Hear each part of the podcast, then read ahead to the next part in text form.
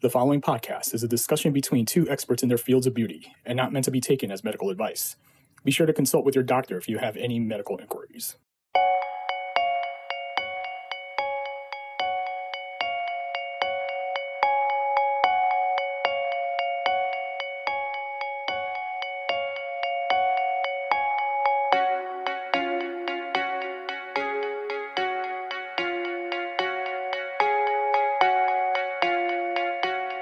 I'm joined today by um, uh, Ramona, uh, who uh, just has a penchant for, for lots of different things and has questions for me.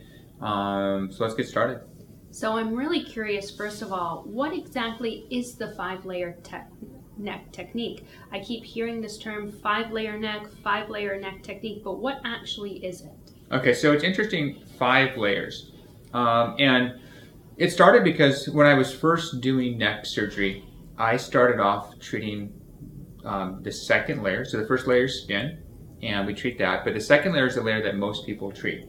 And when I was doing this, I really wasn't happy with my results. I would treat the superficial layer, um, and which is the layer of fat underneath the skin. Okay, so that's the first layer skin. Second layer is subcutaneous fat. We'll just say fat to make it easy. But when I did that, I would look at patients, we remove this layer of fat, and patients really wouldn't have that rejuvenation. And so I said there must be other layers here that were kind of contributing to this. So I dove in deeper and did some anatomical research, and not just myself, there's other people who go deeper, but then there's some variance in what I do. So the five layer neck is basically you're not just doing the top two layers that most people do, but there's a third, fourth, and fifth layer. And what are those layers? So the third layer is a muscle layer. So the first layer is skin, second layer is fat. The third layer is this muscle layer. It's called the platysma muscle. And that's a muscle. Um, again, I get obsessed about certain details about the face and anatomy and um, end up doing like a lot of research, but research meaning not just like looking up papers, but actual real scientifically published research.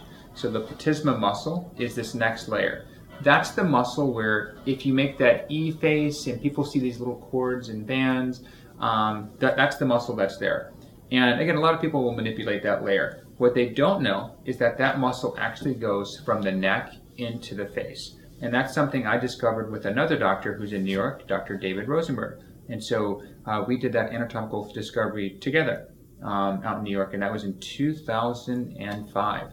Anyways, that is the third layer, this superficial muscle called the platysma muscle. If we dive deeper, um, what are we at? We have one, two, three, She's like four. Four and five. Are, are you questioning my, my, my, knowledge by not counting uh, past it? So we're on the fourth layer. So the fourth layer past the, the muscle is this platysma muscle is going to be another layer of fat. This is a really significant contribution to the neck. And so when people put their head down, um, what you're going to see is this layer of fat that pooches down. And so this is the fourth layer. And when you see those contents coming down, and that's going to be fat, and in some patients, it's going to be these two little things on the side, these two little balls called glands. You can feel it if you're at home and if you're listening. You can feel it's on the side of your neck, kind of right at the top, right over here. I'm kind of pointing to it. It's called a submandibular triangle. Mm-hmm. And if you put your head down, you'll feel this little ball in there. In some patients, it's too full, and it makes their neck look fuller. Uh, so that's the fourth layer: deep fat and these little balls of um, uh, called the submandibular glands. Are those the glands that a doctor will feel if you go into your doctor's and you say, "I feel a little bit groggy. I think I'm coming down with something." Is that something when the doctor he puts his his two fingers under your neck? Is that the glands that he's actually feeling for? Uh, they're feeling for two different things. The first thing, your glands sometimes get enlarged, and that can be your parotid gland or other gland. They can ah, be a little reactive. Mm-hmm. But the other thing they're feeling for your lymph nodes. So there's a bunch of little lymph nodes. So if you have a cold, you have an infection, um, what our body does, it tries to fight it. And when it's trying to drain everything out, it follows these paths of lymph down into our neck. And then it'll kind of uh, swell up these little areas, including the submandibular glands, but also lymph nodes. But you're exactly right. And what is our fifth and final layer? Fifth layer. Thank you for counting for me on that one. the fifth layer is actually deeper than that. So this is the layer that a lot of people don't manipulate. And there's two structures that are super important there. There's another muscle over there. That's called the digastric muscle.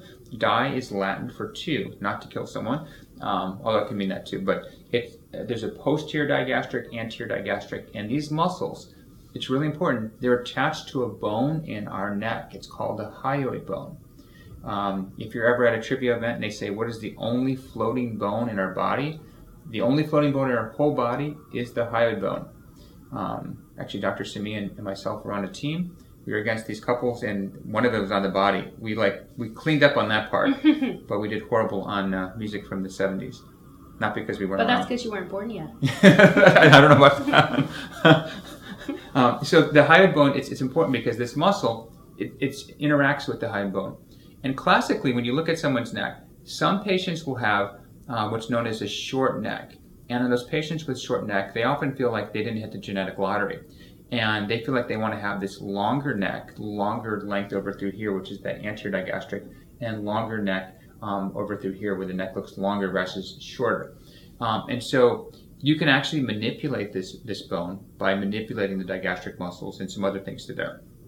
That's actually the foundation of the five layer neck. So that's probably the most important layer, and that's the layer that I changed that not anyone else is going to change. And that's the layer that I, I presented at other conferences. So that's the fifth most important layer. It's deep in the neck, but it's worth it for it to, go there. If they don't, they're not going to get the results that they want.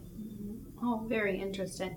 Now, I also noticed when I was looking at your website that in tandem, I see a lot of um, neck liposuction, but in tandem with a neck lift. Do you think that's important? Do you think that if you are doing a neck liposuction, that it is important to do also a neck lift? Is that the right candidate for everyone? Um, I think it's a great question. Um, you know, am I a good candidate? Am I not a good candidate? And it's really going to vary from patient to patient. Um, a lot of patients who are in their 20s and 30s and some in their 40s can get away with just having a single incision underneath their chin. So we call that the five layer neck or neck liposuction if someone's doing it somewhere else. Um, and that can be helpful for redraping it. But the problem is that first layer we talked about, skin. And some patients, their skin doesn't have enough elasticity. So let's think about this.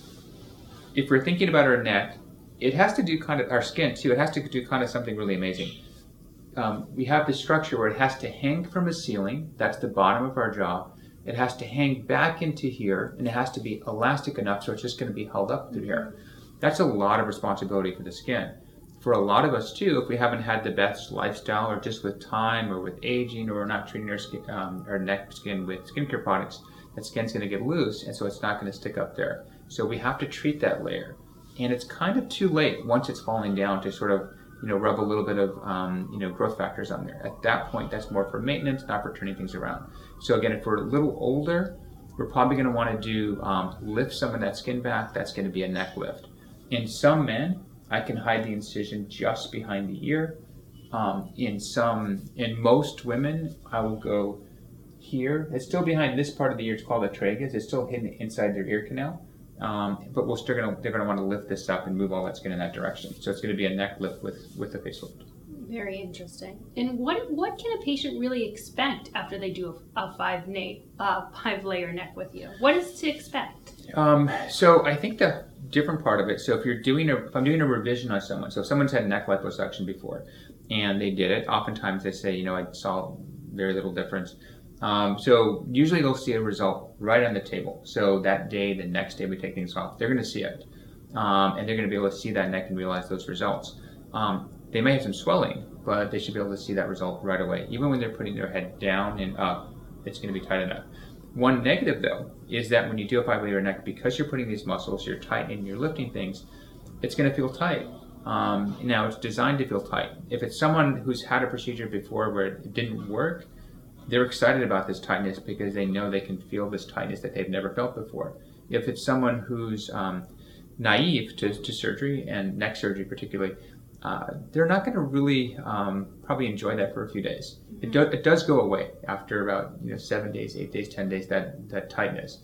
Uh, but for someone who's not expecting that, it might be kind of hard for them. Mm-hmm. Now, can will the results ever go back? Is there anything a patient actually needs to do to ensure that they keep these results that they like? Is there anything that the patient needs to do? Um, great question. So the layer that they want to treat. So once you put, once I put together and remove superficial fat, deep fat, put the muscle layers together, most of these patients don't really need extensive neck surgery again. um, what we talk about doing is treating that first layer again. And uh, what they want to do is try to maintain that layer. And that means doing laser not just on their face, but their neck, treating their face and neck with skincare products, and trying to keep that layer as elastic as possible because we know it has to do this impossible thing, which is got to go backwards and down through here. It's a lot of stuff that the neck has to do. So if they can maintain that with skincare products and lasers, um, they're going to be good for a long time. Uh, but if that happens where, you know, just with time and gravity, they need to change things, oftentimes they don't need to do anything to their neck. It's just kind of removing extra skin, which is a lot simpler than having to do the whole neck again.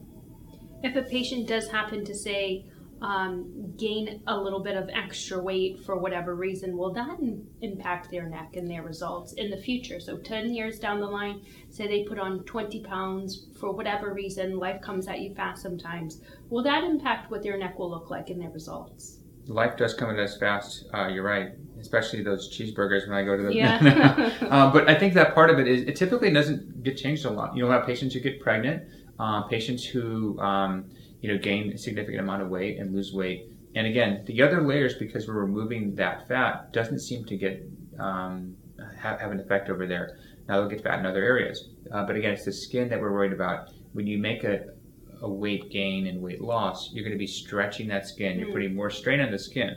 But from the neck standpoint, from a muscle standpoint, from a fat standpoint, um, shouldn't be an issue. Interesting. Oh, I think this was a really informative session. Thank you for coming to my podcast today, Dr. Shaw. I hope the audience enjoyed, and if you have any questions, please um, visit the Dr. Shaw website. Love that.